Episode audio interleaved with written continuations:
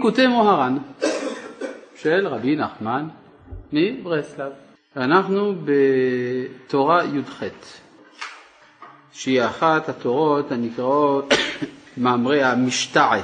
משתעה הכוונה מדבר, משוחח. אה, ואז אני קורא, כן, אין ברירה, אני צריך להתחיל עם משהו, לא? זה ציטוט מבבא בתרא דף ע"ד, רבי יונתן משתעה. רבי, יוחנן, רבי יונתן היה מספר, זימנה חדה פעם אחת, הווה כזילה בספינתה, הייתי הולך בספינה, נוסע בספינה, וחזינן וראינו, ההוא קרטליטה. מה זה קרטליטה? אומר רשב"ם ארגז, ארגז תיבה, הוא ראה תיבה בתוך הים, מטמון כזה. דהבו מכמה איבה אבנים טובות ומרגליות, היה משובץ באבנים טובות ומרגליות, ממש כמו בסיפורים, אתם יודעים, המטמון בתוך הים, אז הוא ראה שם איזה תיבה כזאת עם אבנים טובות, כמעט בקבוקי רום שם התהלכו. והדרלה, היו מקיפים אותו, מיני דקברה, כל מיני סוגים של דגים. מיני דקברה, כל מיני סוגי דגים, דמיקרא בירשה, שנקראים בירשה. אומר רש"י, רשב"ם, סליחה, מה זה בירשה? כך שמו. כלומר, היו אה, דגי בירשה, היו דגי בירשה שהיו מקיפים את הארגז. המשובץ אבנים טובות ומרגליות. נחית בר אמוראי, או בר עמודאי, תלוי, לאטויה. כלומר, ירד אה, אדם שמלאכתו אה, לרדת אל הים, כמו צוללן, כדי להביא את הקופסה הזאת. ואגב, באחת האנציקלופדיות אה, מישהו כתב בטעות שבר אמוראי היה שם של חכם. לא נכון, זה פשוט מקצוע. כן? זה המקצוע שלו, אז הוא ירד כדי להוציא את הארגז. ורגש, כלומר פתאום התרגש, כלומר התחיל לזוז, הוא בא דנשמתה לאטמה, והדגים האלה, הדג הזה, הבירשה, ניסה לתפוס את הירך שלו, לשמוט את הירך שלו. וזרק זיקה דחלה ונחת. הוא זרק עליו זיקה, כמו איזה מין אה, כמות של אה, חלה, מה זה חלה? חומץ, והדג ירד. כלומר, דגים לא אוהבים חומץ, זה מזכיר להם את ההרינגה והשמן, אז הוא ברח. נפק ברת כלה ואמר, יצאה בת קול ואמרה, מה יתלכו בעדי קרטליטה? מה יש לכם עם הארגז הזה? זה לא בשבילכם בכלל. דדבט הוא דרבי חיינה בן דוסה, שהרי אשתו של רבי חיינה בן דוסה, דעתידה לשדיה תחילתא בה, שעתידה לגנוז בארגז הזה תכלת, לצדיקה, לצדיקים, לעלמא דעתה, לעולם הבא. כלומר, זה ארגז מיוחד, אתם אל תתעסקו בארגזים כאלה, זה ארגז שבו אשתו של רבי חנינה בן דוסה עתידה לגנוז את התכלת שילבשו הצדיקים לעתיד לבוא. אז, אז אי אפשר לגעת בארגז כזה. עד כאן הסיפור. סיפור יפה. אפשר לעשות אפילו סיפור מצויר. נא להזמין את של שי צ'רקה.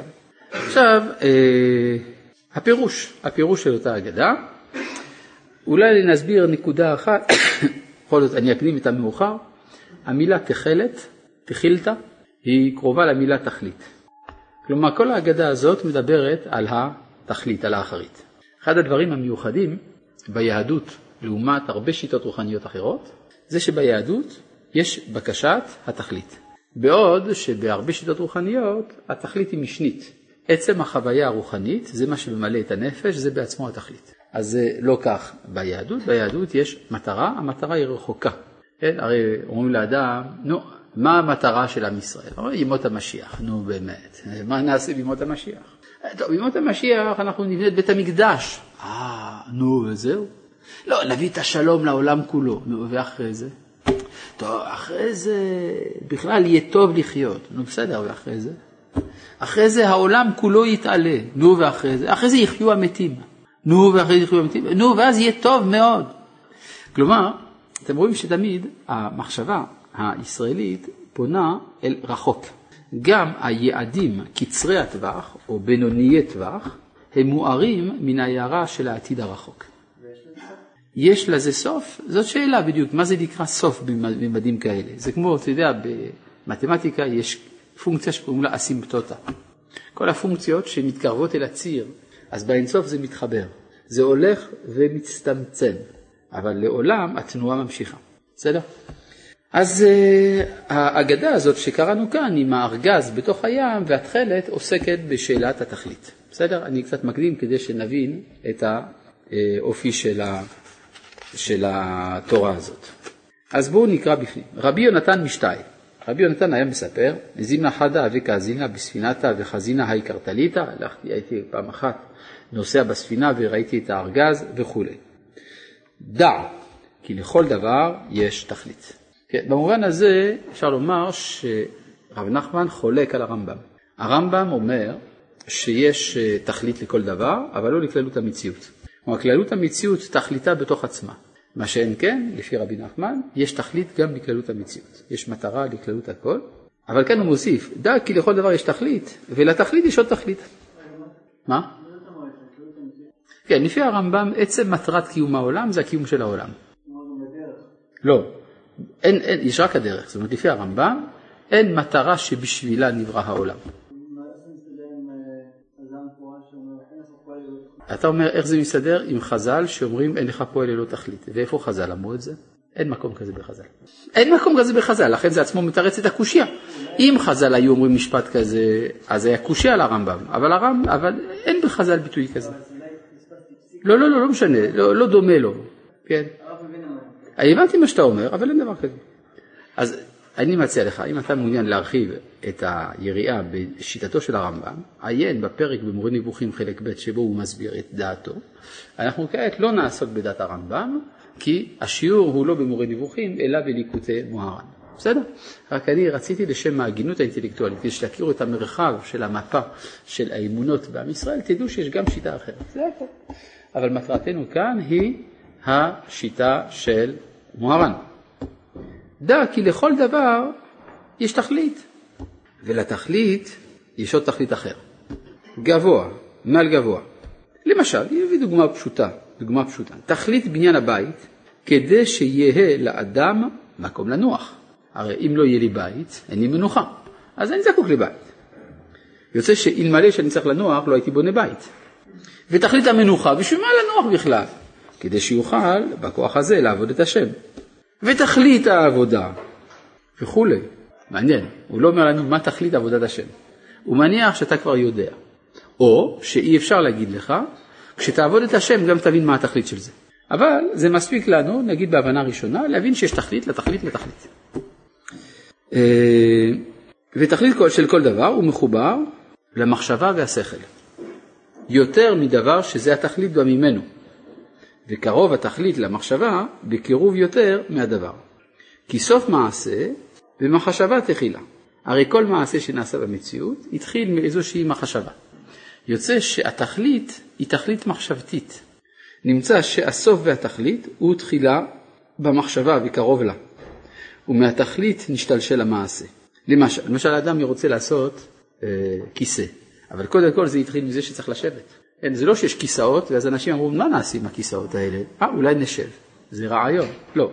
המטרה איננה לעשות כיסאות, אלא המטרה היא לשבת, ולכן נעשו הכיסאות. יוצא שהמחשבה קודמת למעשה, המעשה נשתלשל מן המחשבה. כש... למשל, כשעולה במחשבה, הנה הוא מביא כאן דוגמה אחרת מאשר הכיסא, כשעולה במחשבה לבנות לו בית, בוודאי הבית אינו נבנה בבת אחת, אלא צריך להכין עצים ולסטט ולבנות כל עץ ועץ לפי צורכו. ואחר כך נבנה ונשלם הבית.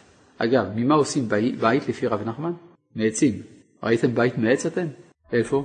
בארצות הברית. זאת אומרת בארצות קרות, שצריך להתגולל מפני הקור, מקובל לעשות בתים מעץ, גם בברס, בברסלב, איפה שרב נחמן היה חי, כל האזור, הבתים מעץ. בסדר?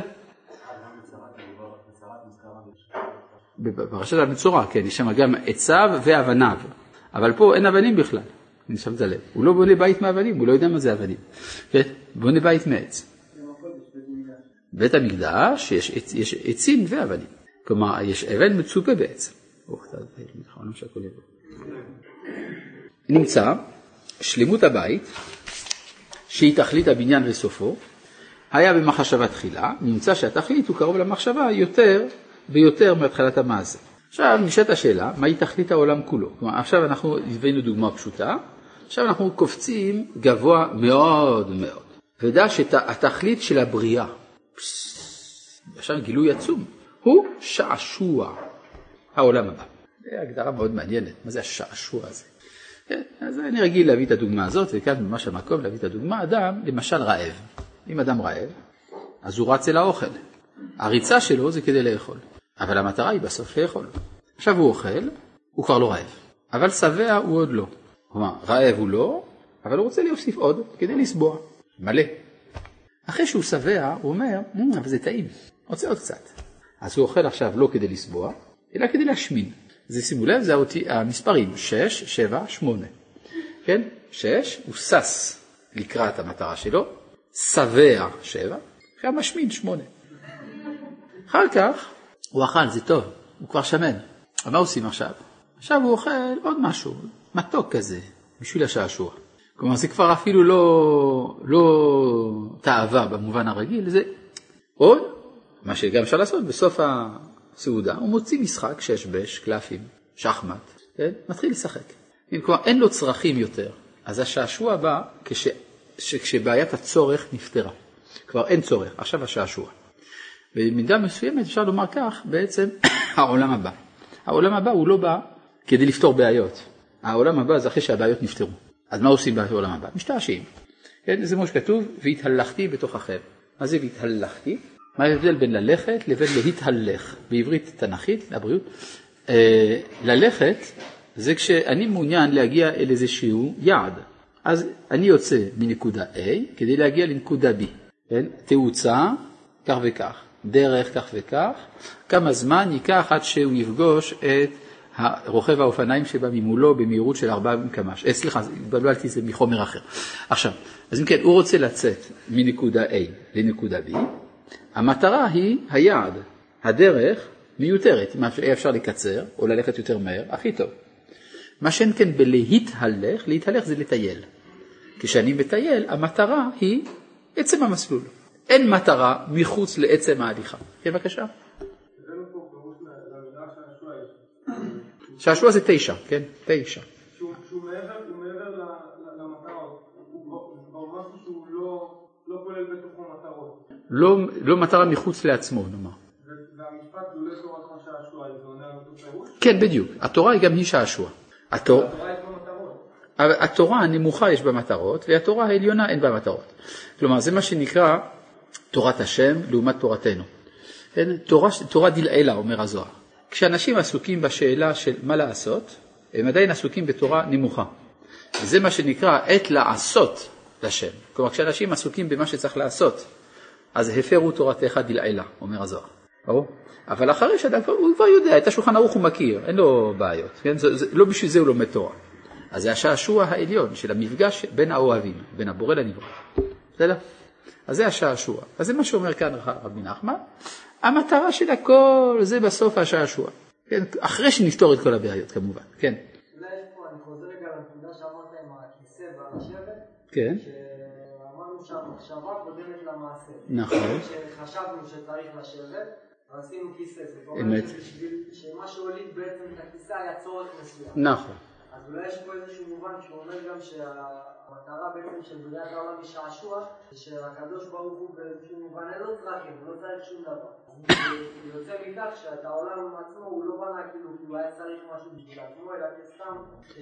כאילו. אפשר לומר, כן, או נגיד היה צורך בשעשוע.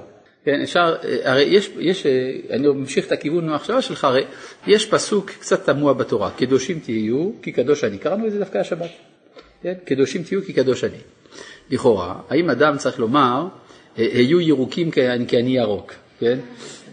זה, זה שני דברים שונים, קדושים תהיו, למה? בגלל כי קדוש אני. אלא אם נקרא את זה לפי הבנה פשטית ללא עכבות אה, אה, אינטלקטואליות, נאמר כך, שהקדוש ברוך הוא אומר, אני היחיד שקדוש, ולכן אין לי, אין לי מי לשחק. אז תהיו קדושים, נוכל לשחק ביחד.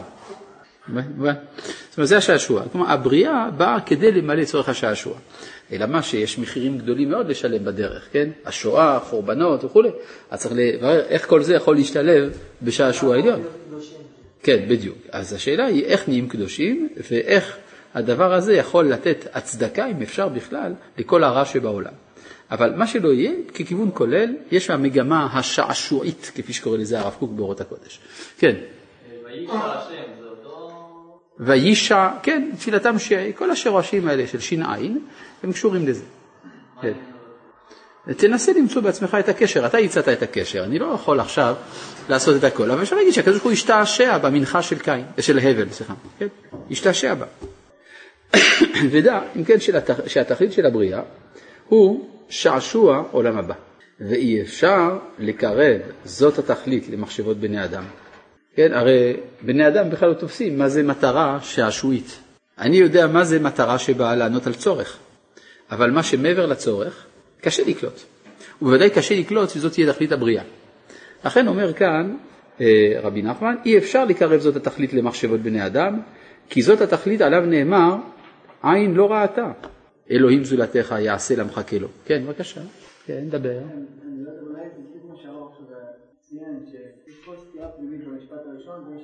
לא. למה יש סתירה פנימית במשפט? אני לא ראיתי שום סתירה פנימית במשפט. כן. השעשוע בא, חטיף הזה, אם בא אחרי שהאדם מצבע כבר. אמת. זה לא התכלית, התכלית שהוא היה רעב זה לצבוע. נכון.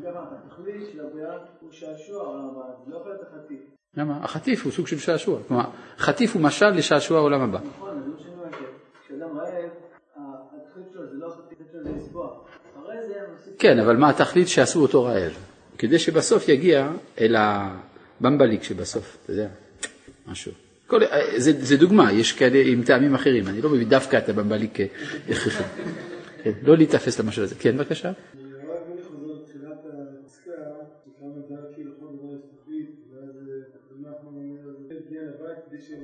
יכול להיות שזה מהלך כללי ולא פרטי, זה במקדש. לא, לא, לא, זה משלים, רק משל, לא, לא, לא, אל תיקח את זה. הרעיון של הבית עם תכלית, זה המקור שלו בכלל באריסטו. כן, לא, לא התכוון בית המקדש.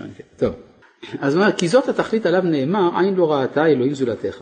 אבל הצדיקים באמת, גם הם יכולים לתפוס במחשבתם תכלית עולם הבא. כלומר, אף על פי שאי אפשר, אבל קצת אפשר.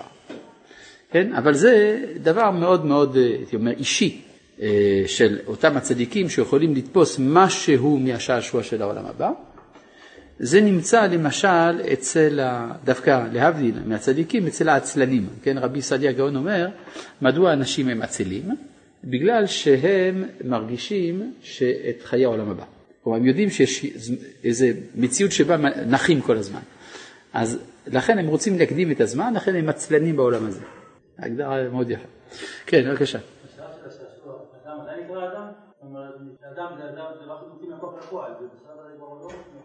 זה אדם, זה אדם מסוג אחר, כן? זה סוג אחר של אדם. אם אתה תגדיר אדם כמי שמוציא מן הכוח אל הפועל, אז באמת כשאנחנו כבר הוצאנו אל הפועל, אנחנו כבר לא נקראים אדם, אבל מנין לך הגדרה כזאת? יש כל מיני הגדרות. הגדרה כזאת היא לא מחייבת את רב נחמן. טוב, וכל אחד ואחד מישראל, לפי שורשו שיש לו בתוך נשמת הצדיק, כך מקבל ממנו גם כן זאת התכלית. כלומר, דרך הדבקות בצדיק, אני קצת חש את מה שהוא חש. כן, זה מה שחז"ל אמרו, ידבק בתלמידי חכמים, אז על ידי זה אתה זוכה גם למה שהם זוכים וכו'. כן, טוב. כפי, עכשיו, איך זוכים לזה? כפי, פה זה אה, משפט אה, מורכב קצת, שאותו יצטרך להסביר בהרחבה. הוא קצת אה, משפט מוזר. כפי הפרת הכעס ברחמנות. יש לאדם נטייה לכעס, ומה שגובר על הכעס זה הרחמנות. רחמנות במובן היידישאי של המילה, רחמוינס, כן? כלומר חמלה. שאני מאוד כועס על מישהו, אני רוצה, לא יודע, אני רוצה לכסח אותו, אני רוצה להרוג אותו, אני רוצה לקרוע אותו. אה, רחמוינס, מסכן.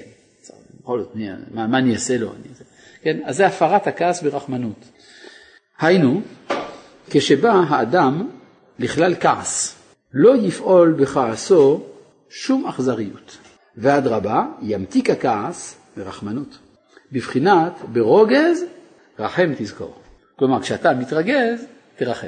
זה, זה הפעולה המיידית שצריך לעשות כשאתה רוצה לגמור אותו, לא, תרחם ועל ידי זה, כשאדם גובר על הנטייה הזאת של הכעס, הוא ממיר אותה, מפר אותה ברחמנות, על ידי זה נעשה עטרה לענבים הבורחים מכבוד ושררה. ועושים עצמן כשריים. כלומר, יש אה, מה, מה, מה, מה כל כך מרכזי בכעס? הכעס, מסביר אה, רבי חיים ויטל בספר שערי קדושה, זה הענף הראשי, התולדה הראשית של הגאווה. כן, מדוע אני כועס? כי פגעו בי, כי לא נעשה מה שאני רציתי שיעשה. סימן שאתה חושב שמה שאתה חושב זה מה שצריך להיעשות, זה סוג של גאווה.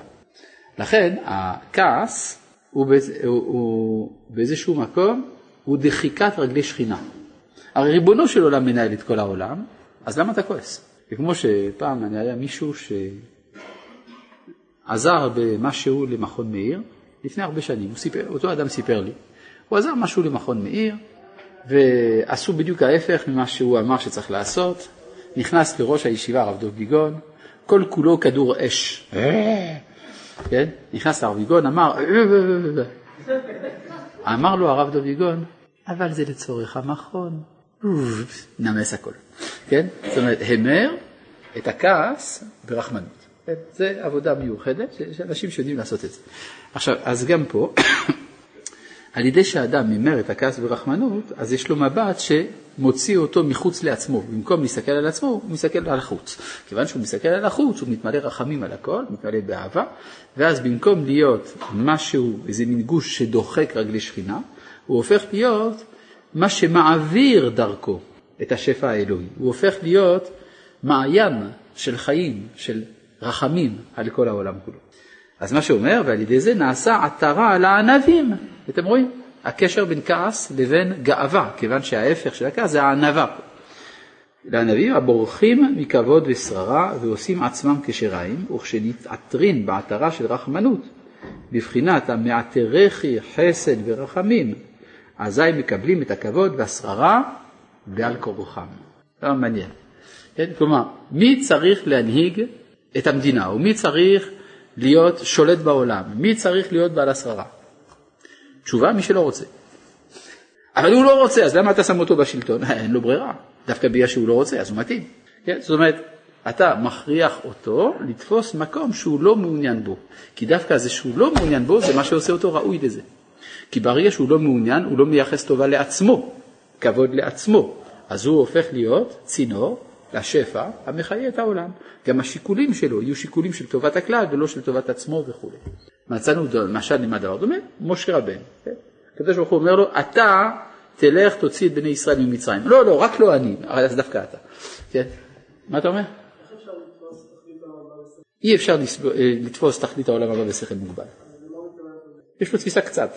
זה כמו שמשל הרמב"ם בהקדמת פרק חלק אומר, טובת העולם הבא אין אדם יכול להשיג אותה.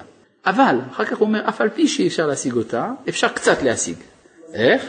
רגע, אני אסביר לך, רק רגע. קצת להשיג. איך אפשר קצת להשיג? תתבונן במידת הכבוד, שבני אדם רודפים אחרי הכבוד, זו מידה מגונה, נכון? אבל בשביל הכבוד, אדם מוכן לאבד ממון, בריאות ואפילו חיים. זאת אומרת, שבשביל הכבוד, האדם מוכן לוותר על הצרכים הטבעיים שלו. אם כן, אם האדם רודף אחרי הכבוד, זה סימן שיש באדם משהו שהוא מעבר לצורכי העולם הזה. אז דרך הכבוד אפשר קצת לתפוס את העולם הבא. כן, אז הצדיקים יכולים. איך הם יכולים? על ידי שהם מפירים את הכעס ברחמנות. זה מה שהוא אומר. כי על ידי שאני מפר את הכעס ברחמנות אני עושה משהו שהוא נגד הטבע. הרי הכעס זה הטבע. הכעס זה שאני רוצה לתפוס מקום. אז זה הטבע שרוצה שאני אתפוס מקום. אם אני מתגבר על הנטייה שלי לתפוס מקום, זה סוג של ביטול, אני בעצם פעלתי פעולה לא טבעית, שמבטלת אותי. מה? לא, לא, הוא אומר על המידה הזאת, כן? כשהוא מביא דוגמה, הוא מתכוון לדוגמה. אז מה שהוא וזה בחינת עטרת צבי לשאר עמו. מה זה עטרת צבי? כלומר, עטרת צבי זה שלטון. עטרת זה הכתר שאדם מקבל, כדי למשול באחרים. למי נותנים אותו? לשאר עמו, למי שמשים עצמו כשריים. כך אומרת הגמרא במסכת מגילה, דווקא אדם ששם את עצמו כשריים, כלומר ככלום, דווקא הוא מקבל עטרת צבי. כן. האם אין כעס טוב? זו שאלה גדולה, הרב קוק דן בזה בעינייה. כן, הרי רמח"ל אומר במפורש שלדעתו אין שום כעס טוב. הרב קוק חולק על זה, הוא אומר שראינו כמה פעמים צדדים של כעס חיובי, במובן של אה, כעס לשם שמיים. יש דבר כזה, אבל כנראה שאין מחלוקת על באמת. יש הבדל בין כעס שבו יש אובדן השליטה על עצמי, שזה תמיד רע, ויש הכעס במובן של אני אה, מרגיש שזה חשוב, כן? לא למען עצמי. לכן מצאנו, הרמב"ם אומר שהמקום, שכל פעם שכתוב שהקדוש ברוך הוא חורע פה, זה נגד עבודה זרה, דווקא. כן? אז יש שטת כזה. כן? כי זה שהצדיק בורח מהשררה והכבוד. מצאנו הרבה צדיקים, אתה אומר להם, הנה, יש לך עכשיו אפשרות לשלוט, יש לך שררה, יש לך כבוד, יש לך רבנות. מה התגובה האוטומטית כמעט של כל צדיק? לא רוצה, נכון? מכירים את זה. אז למה זה בא הדבר הזה? ואינו רוצה להנהיג את העולם, אז בואו נראה עכשיו ביקורת מעניינת נגד הצדיקים קצת. ביקורת עדינה, אבל ביקורת זאת. זאת המחשבה באה להם מבחינת הסתרת פני השם. הם רואים שהעולם הוא עולם של הסתר פנים. אז מה, אני אנהיג עולם כזה? עדיף לברוח מעולם כזה. פוליטיקה, תעזוב אותי מזה, זה מלוכלך. כי הם רואים הסתר פנים של השם. על ידי מיעוט אמונה שיש בישראל. כי לפי רוב הכפירה, כלומר ריבוי הכפירה חס ושלום, כן הסתרת פני השם, ואינו רוצה להנהיג אותם. הוא רואה עם ישראל נתון לכפירה, בימינו איך נקראת הכפירה? חילונות, והוא אומר אם כן, אני לא רוצה להיכנס למשחק הזה, אני נכנס לבית המדרש. וההסתרה הזאת היא בחינת כעסו וחרון אפו הבא על ידי עבודה זרה. כן, הרמב"ם אמר שכל מקום שכתוב חרון אף אצל הקדוש ברוך הוא זה לעבודה זרה. כלומר, הקדוש ברוך הוא יש לו חרון אף, ומפני שהקדוש ברוך הוא יש לו חרון אף, יש קצת הסתר פנים בעולם. הצדיקים חושבים שזה פגם בעולם עצמו. הם חושבים, אה, אם יש הסתר פנים של הקדוש ברוך הוא, זה סימן שהעולם הזה הוא לא עולם שכדאי להתעסק בו. ואינם מבינים שזה בא בגלל איזה נקודה קטנה, של חרון אף אלוהי נגד העבודה זרה. כמאמר, כל זמן שיש עבודה זרה בעולם, חרון אף בעולם, גמר, אה, ספרי מפורש. ואפילו כשאין עבודה זרה בעולם, אלא שהאמונה אין כל כך בשלמות, אז גם כן אחרון אף והסתרתו לפי התמעטות האמונה, כן? כן. אה, כן, האמונה אינה בשלמות, זה סוג של עבודה זרה. זה עבודה זרה בכמות קטנטונת. כן, ומחמת שחר... כן, אדם שאין לו אלוהים, הוא לא מאמין בשם. אז הוא לא עובד עבודה זרה, אבל יש לו אמונות תפלות. כן? כל האמונות התפלות מגיעות כשאין, אה, אה, כשאין אמונה. פרסת סוס וחוט אדום וכל השטויות שבעולם. כן. או תהליך השלום, לא משנה. כן, אתה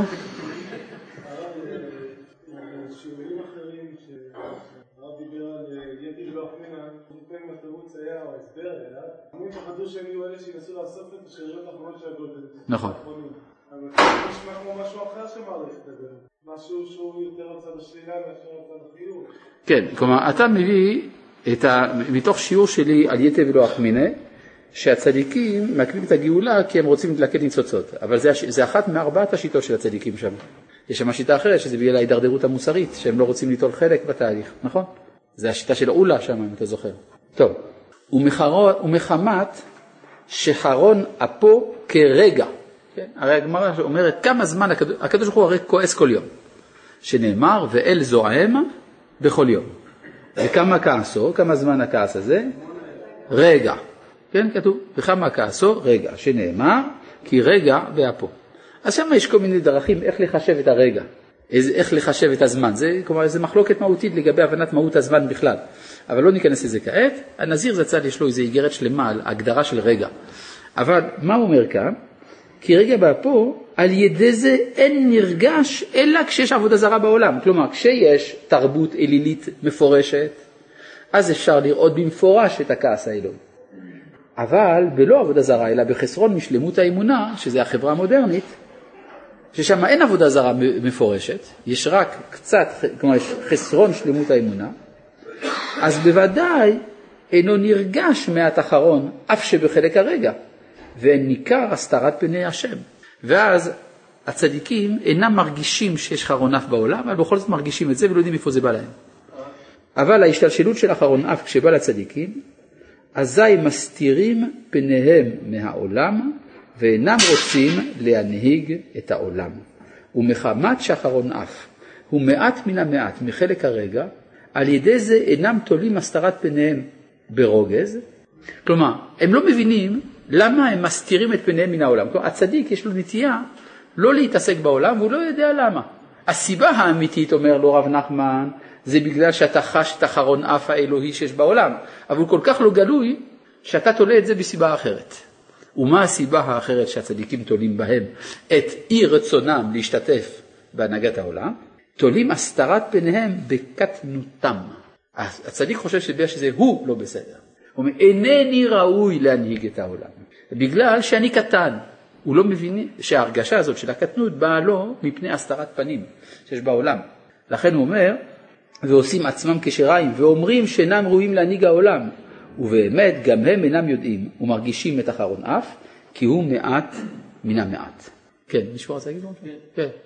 האחרון אף מצד הקדוש ברוך הוא על עבודה זרה, זה מצד זה שלא מתנדור, כן, כן. מצד החוסר מוסריות שבדרך כלל נלווית לעבודה זרה. הדבר הראשון. כן, וזהו כשהקטין משה את עצמו מללך למצרים ולהיות מנהיג, כן, משה לא רצה את ההנהגה הפוליטית, אבל דווקא משה יש לו אלוהים, לכן הוא ראוי להנהיג. אמר, מי אנוכי? כי אלך אל פרעה, הוא שר, כן. רגע, אז בעצם אה, כראות עיני הצדיקים, האחרון כן, והוא לא בדיוק מרגיש בהסתרת פנים, לכן הוא חושב שזה שהוא לא רוצה להנהיג את העולם זה בגלל קטנות עצמו, והוא לא מבין שיש סיבה אחרת. כן? זה מה שאומר כאן, זהו כשהקטין משה את עצמו מללך למצרים ולהיות מנהיג, אמר מי אנוכי כי אלך אל פרעה, ושאר דבריו.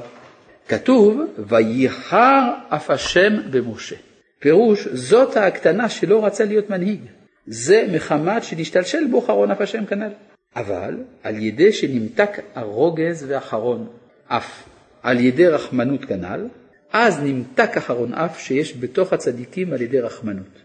ואז הרחמנות גובר עליהם ומרחמים על העולם ונתרצים בהנהגתו ומקבלים על עצמן השררה של ההנהגה. כלומר, בסוף הוא מסכים, למה? לא בגלל שהוא חושב את עצמו ראוי, אלא בגלל שהוא מרחם על, עם ישראל. אין ברירה, אז במקום שאין איש, ישתדל להיות איש. ואז משה לקח את המנהיגות, שיש לו אה, כוח של הנהגה. ובזאת, ובזאת הרחמנות הם מנהיגים את העולם. בבחינת כי מרחמם ינהגם. נמצא שזאת הרחמנות היא עטרתם שמעטר אותם במידת מלכות ומנהיג. כלומר, מנהיג שיש לו אלוהים, כמשה, יכול להיות המנהיג בגלל שהוא לא מייחס לעצמו את המעלה, אלא מפני שהוא מרחם על ישראל. עד כאן מובן? טוב. וזה בחינת קרטליטה, אז כל מה שראינו עכשיו זה דברים פשוטים, כן? יש איזה מין תהליך כזה שקורה בתוך הצדיק. הצדיק אה, גובר על הכעס, על אחרונף, על ידי הרחמנות, ובזה עושה את עצמו כשריים והראוי להנהיג. אותו דבר, יש גם חרון אף אלוהי בעולם שגוברים עליו על ידי הרחמנות, ואז נעשה ראוי להנהיג. בסדר? וזה בחינת, עכשיו כל זה קשור להגדה שקראנו לפני כן, קרטליטה. דמקבעי בה אבנים טובות קרטליטה פירש רשב"ם, כתוב כאן בטעות רש"י, כן? זה לא רש"י, זה רשב"ם, פירש רשב"ם, או פירש רבינו שמואל, ארגז. מה זה ארגז? ארגז זה מבחינת רוגז, יש רוגז. הנ"ל, ואבנים טובות, זו בחינת עטרה הנ"ל, בחינת רחמנות הנ"ל. והדרה לה מינא דקברי דמיקרא בירשה, כן, אותם הדגים שמקיפים, שנקראים בירשה, זה בחינת אמונה, כמאמר תחת הנעצוץ יעלה ברוש, כן, בירשה, ברוש, מי, זה, מי נקרא ברוש? זה מרדכי, אומרת הגמרא, ונקרא יהודי על שם שכפר בעבודה זרה, כמאמר כל הכופר בעבודה זרה, נקרא יהודי. אז כל מה שאמר רב נחמן כתוב במילים הקצרות האלה של הארגז שמוקף באבנים טובות, שמשובצים בו אבנים טובות, והדגים הנקראים בירשה שמקיפים אותם. כן. ענווה זה יותר טוב מרחמנות, נכון, אבל לפעמים, כן, אבל יש חסרונות לענווה. כלומר, בגלל הענווה אז הצדיק לא לוקח את המנהיגות. אז מה שעושים, מכריחים אותו למצוא מצד דרך אחרת, מצד הרחמנות. כן? זה חיסרון בצדיקים, אבל זה חיסרון מולד כנראה.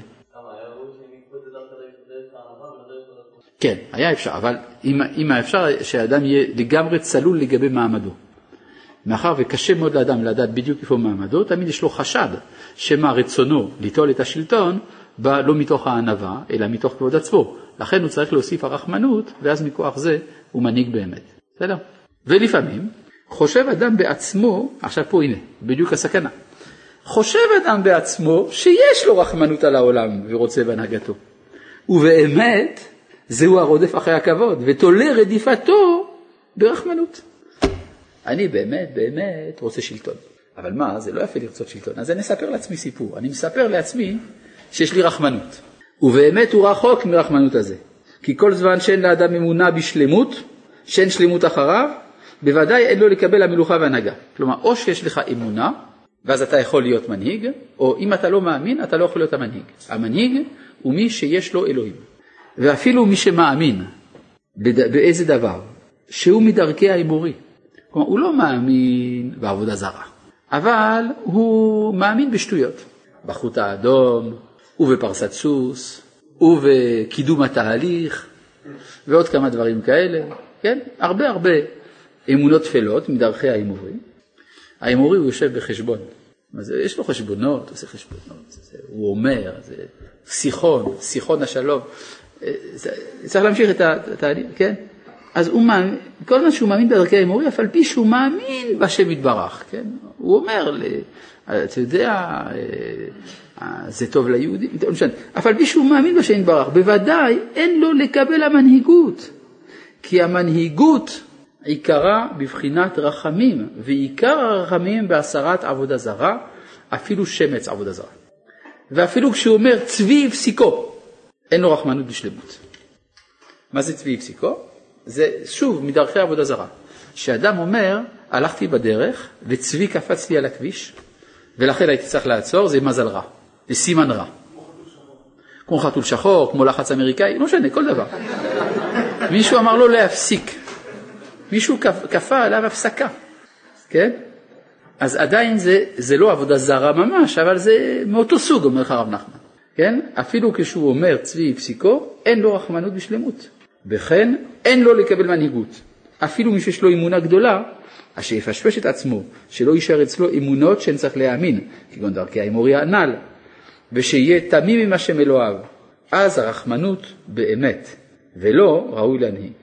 אבל מי שאין לו אמונה בשלמות ונדמה שיש לו רחמנות על העולם ורוצה להנהיג את העולם, זה בחינת והמלכות תהפך למינות, כי מעט אמינות פוגם במלכות. מבחינת ההנהגה, הוא מהפכה למינות, כמו שמהפך את המלכות לעצמו, שהוא מין מעט. ודע שהאמונה היא מחזקת תמיד במלכות וההנהגה, שלא ייקח אותה זר שאין ראוי לה. פה זה קצת מתחיל להיות מסובך. אנחנו נראה שיש שלושה סוגי מנהיגים. כן, כלומר כאן הוא נכנס לפרטים יותר. למה אמרנו מי ראוי להיות המנהיג? מי שיש לו אמונה, מי שמגביר את הרחמנות על הכעס, זה האופטימלי. ויש אמונה הפוכה לגמרי, יש מלכות הפוכה לגמרי, זה מלכות הגויים. מלכות הגויים היא כוחנית, איננה תלויה בערכים. מי שחזק מולך. אז זה בדיוק הפוך, מלכות ערכית, מלכות שאיננה מחויבת לערכים, זה רומא, זה ישראל. ויש מלכות באמצע, זה מלכות מישראל ששונא תלמידי חכמים.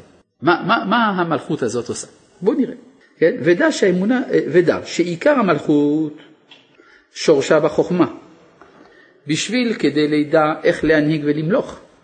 לכן יש לכל מלך חכמים ויועצים, כי בזה תיכון מלכותו ויתקיים בנבידתו. וזה בחינת ויהי בישורון מלך בהתאסף ראשי עם, היינו על ידי ראשי עם שם המוחין והחוכמה, על ידם תיכון בחינת המלכות, ועל ידי אהבת החכמים תיכון המלכות. וכשבא למלך איזה שנאה על החכמים, כלומר יש לו יריבות עם החכמים, הוא מפחד מן החכמים, מחלק, מחלקת חכמים הוא מקים, כן? מחלקה לחכם, לטפל בחכמים. כשבא למלך איזהו שנאה לחכמים, ידוע להווה שמן השמיים יורידוהו ממלכותו. זה בטוח. אבל זה בתנאי אחד, שהוא קצת קשור לחכמים בכל זאת, שהוא מרגיש מחויב כלפיהם. כי אין קיום לעולם בלא החוכמה. בבחינת מלך, במשפט יעמיד ארץ, והמשפט הוא בבחינת חכמים, בבחינת ואם את משפטי תיגל נפשכם ודרשו זה השונא את החכמים. נמצא זה שאין לו אמונה בשלמות מחמת דרכי האמורי, כשבא לקח לעצמו המלכות וההנהגה, והוא אין ראוי לה, אזי האמונה שסביב ההנהגה, המחזיק בהנהגה שלא ייגע בזר, הוא מפיל לאיש הזה. לשנאת חכמים, כדי שלא יתקיים בידו המלכות והמנהיגות, ובוודאי לא יתקיים בידו. זה דומה קצת לינאי המלך, כן? ינאי המלך, ההשגחה סדרה שהוא הפך להיות שונא לחכמים, וכך בטלה מלכות בית חשמונאי. כן? לקח קצת זמן, אבל בסוף בטלה מלכות בית חשמונאי ברגע שהמלכות הפכה לצדוקית. כן. שמה ש...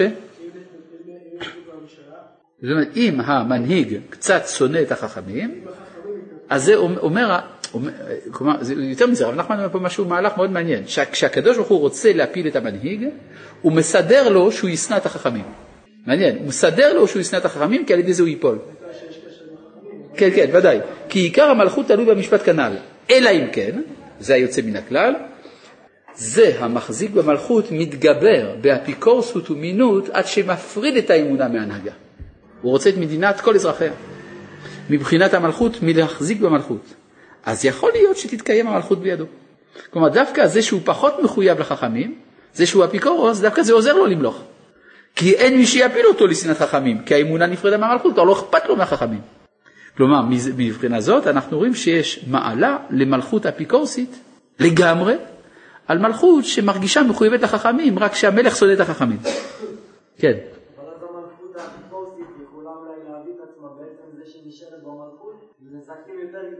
נכון, יכולה להביא נזקים יותר גדולים, אבל זה לא יפיל את המנהיג. כן, אבל בדיעבד היה עדיף לא ליפול. זה נכון. אז זה מה שהוא אומר, וזה, ונחית בר אמוראי לאטויה, ובאה דנשמטה לאטמה, ובא הדג רצה לתפוס ממנו את האטמה, כלומר את הירך. בר אמוראי, מה זה בר אמוראי? זה שאין לו אמונה בשלמות כנ"ל. כן, הוא לא מסביר למה, אבל הכוונה שהוא מאמין בדרכי האמורי, לכן נקרא בר אמוראי. אטמה זה בחינת אוטם אוזנו משמוע דמים, דלא שמע בזילותא דצורבה מרבנן. כן, הגמרא אומרת, מה זה אוטם זה אוזנו משמוע דמים? שלא רוצה אה, לקנא לחכמים כשמבזים אותם. היינו ברשה הנ"ל, רצה להפיל אותו לשנאת חכמים. אז מה זה רצה להפיל את האטמה שלו? רצה לגרום לו לשנוא את החכמים כדי להפיל אותו ממלכותו. וזרק זיקה דחלה ונחת, חלה, כלומר חומץ, בחינת התגברות אמינות, בחינת כי יתחמץ לבבי על ידי זה ונחת את הברשה הנ"ל. כלומר, זאת אומרת שהוא מתגבר באפיקורסות ואז הוא יכול למלוך למרות שהוא איננו נשמע לחכמים. ובאמת, מלכי הגויים, עכשיו יש לנו כן המלכות השלישית, המלכות של הגויים, אף על פי שמולכים עלינו, אין במלכותם מבחינת, מבחינת מלכות ישראל ולא נגעו בה. כי מי שרוצה ליגע בה, זה והזה לא נתקיים בידם, היינו אפילו מלכותם על אומות העולם מתלמם. כי האמונה שסביב מלכותנו מפיל את חוכמתם, שמלכותם תלוי בהם כנ"ל. וזה שכתוב במפלת מצרים, נועלו שרי צוען על ידי איוולת, היינו נפילת חוכמתם, נפלה מלכותם. וזהו שאמרו, חנניה, מישאל ועזריה לנבוכדנצר. אתה מלך עלינו לחרגה. מה זה חרגה? מס גולגולת. כלומר, התורה נותנת לשלטון של הגוי זכות כלכלית, למשול כלכלית בנו, אבל להנהיג אותנו בעבודות ובאמונות, את וכלבה שווה. אתה והכלב אותו דבר. כמו שהכלב איננו שולט באדם, כך לקבל כל דבר, מלך הגויים, אפילו בזמן שישבנו תחת מלכותם, אין להם מלכות עלינו בנושא הזה. היינו שאמרו שלא נגע במלכות ישראל השייך לאמונתנו, כי אמונתנו סובבת את המלכות ושומרת אותה מליגה בזר, ומפיל את רודפיה לשנאת חכמים, אם לא שתקפה יד אמינות על האמונה עד שמפיל את האמונה, ואז יכול לקבל מלכותנו חס ושלום בבחינת וזרק חלה ונחת כנ"ל.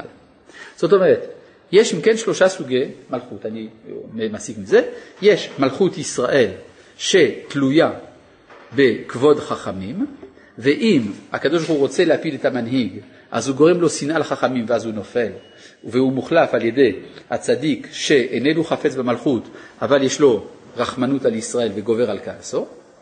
זה המלכות הראשונה. מלכות שנייה, מלכות מישראל, שהוא לגמרי גובר באפיקורסות ולכן מתקיימת אצלו המלכות. ויש מלכות הגויים שבכלל לא נוגעת בזה, ויש לה שלטון בתחום הכלכלי. שימו לב עד כמה שרב נחמן, כשאנחנו קוראים אותו, עד כמה שהוא מדבר על שאלות כלליות של מה שנקרא תרבות השלטון וכדומה, למרות שהכל כתוב בסגנון של דרשה חסידית מורכבת. אבל כשרואים על מה הוא מדבר, צריך לדעת עד כמה הוא אקטואלי. כן. מה שאמרת עכשיו על הקטע של הגויים שרוצים בישראל, הם יכולים למלוך מבחינת ממון. כן. מבחינת... עולם האמונות הם לא נוגעים בזה, נכון. אפשר לראות בזה לדוגמה מה שקרה באינקוויזיציה בספרד, שרצו יהודים ועדיין בתוכם מסתורים. נכון, נכון, נכון, נכון, בהחלט, כן. אבל, מה? אם יש מינות, אז כן יש להם... כן, זה בדיוק העניין. אם הוא מחליט ללכת באופן קיצוני על אמינות, אז הוא שולט. כן. אבל דע שמן השמיים אין מניחים אותו לקח אותה, בבחינת ונפקת ברת קלה. כלומר, בכל זאת יש התגברות גם על זה. למה? יצא בת קול ואמרה, מה יתלכו בהדי קרטליתא דאיתתא, מה יש לכם עם הארגז הזה? דאיתתא דרבי חנא בן דוסא דעתידא למיש דבית חילתא לצדיקאיה לעלמא דעתה. היינו, על ידי שלמות האותיות של דיבורי אמונה שהוא בחינת אשת רבי חנינא בן דוסא. כלומר, על ידי שנשמרים, נשמרת מסגרת שבה דיבורי אמונה מושמעים, אז זה מבטל את האפיקורסות של המנהיג. זה מה שכתוב כאן, זה אשת רבי חנינא בן דוסה נקרא, כן? אז מה זה מכון מאיר? זה המקום שבו פועלת אשת רבי חנינא בן דוסה. מה זה אשת רבי חנינא בן דוסה? כלומר כתוב, כי רבי חנינא בן דוסה זה בחינת אמונה, כי מידתו אמונה בחינת וחנינא ונידאי לו בכף חרובין, כף חרובין בבחינת אמונה, חרובין בבחינת ברושים, בחינת ביר שענל, כן, כלומר שרבי חנינא בן דוסה הוא היה מאמין גדול, לכן כף חרובין הספיק לו, ואשת, רבי חנינא אשת, זה בחינת האותיות, ששלמותם על ידי אמונה, כן, מה, מה זה? בבחינת ראשי תיבות, אבנים שלמות תבנה. ואבנים הם האותיות. איך אני יודע שאבנים זה אותיות? כמאמר ספר יצירה, שלושה אבנים בונות שישה בתים. מי שרואה בספר יצירה רואה שמה שבאמת הביטוי אבנים זה כינוי לאותיות, ואותיות נשלמים על ידי אמונה, בבחינת אז זה יהפוך אל העמים שפה ברורה, לקרוא כולם בשם השם. כלומר האמונה שנלמדת צריכה להיות אמונה שעניינה להביא לתיקון העולם כולו מבחינת האמונה של העולם, כלומר להביא את הגויים לידי הכרה באמונת השם. כשעוסקים בטיפול באמונת השם אצל אומות העולם, אז זה יוצר, אפשר לומר, בועה של דיבורי אמונה, שמבטל את האפיקורסות של המנהיג. היינו, לא, לא, אצלנו. היינו על ידי אמונה שהוא בחינת לקרוא כולם בשם השם, על ידי זה יהפוך שפה ברורה, בחינת שלמות הדיבור, ושלמות האותיות זה בחינת התכלית של כל הנבראים, כי כל העולמות נבראו על ידי האותיות, ושלמות האותיות, זה כבר עכשיו מתחיל להיות קצת יותר מורכב, והיה אפשר אולי להשלים, אבל אני לא רוצה לעשות את זה בחפלה, אז נשמור את זה לפעם הבאה. שלום. ערב טוב.